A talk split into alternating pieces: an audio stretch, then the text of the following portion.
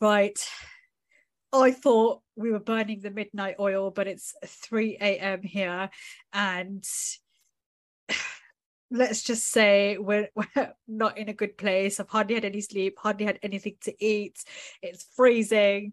Um, got James on the phone again. He's like, was sleeping too.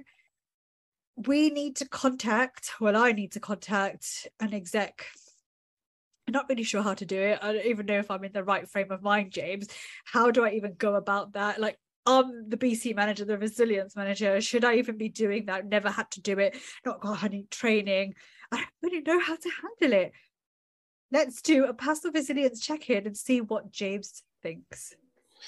Yeah, this is this is a, a scary moment the first time you do this, Rena. So we've been working 15 hours, or maybe the incident just happened, and you have to notify executives. You have those call trees or you have your crisis comms apps for a reason. And now you have to now you have to use them. And the first time you call an executive at three in the morning and they're like, hello, you have to, it's scary. Yeah.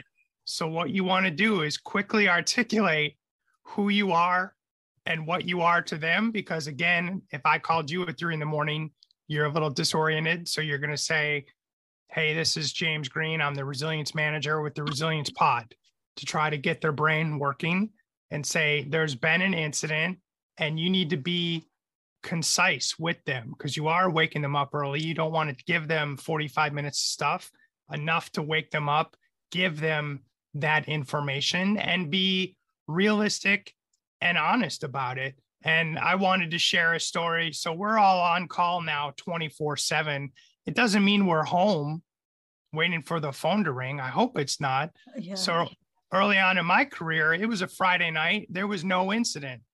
Uh, and so, you know, we were out, me and my friends were out drinking and having a good old time. And my phone rang at one in the morning from a site manager saying, We've just been hit by a tornado.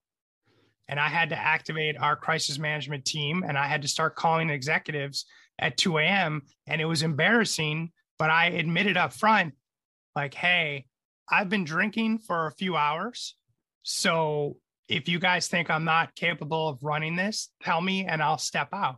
I didn't try to hide it because I didn't do anything wrong. We're allowed to do what we need to do on our personal time. An incident wasn't in process at the time, but it's scary. So I just encourage people be brief, be succinct, introduce yourself even if you think they know you because they're going to be disoriented and and be honest. And i always like you know this time of the morning 3 a.m some people say it's always darkest before the dawn or it's always darkest right before the lights go out. So i'll ask you reno which which type of person are you at three in the morning i'd like to say i'd be very optimistic um, and glass, you know, half full rather than half empty type of thing.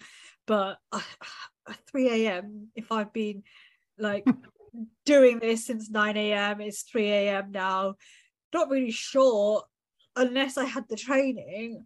I'd feel that confident and I'd do what you've handled it the way you do because how would I know if it was the first time?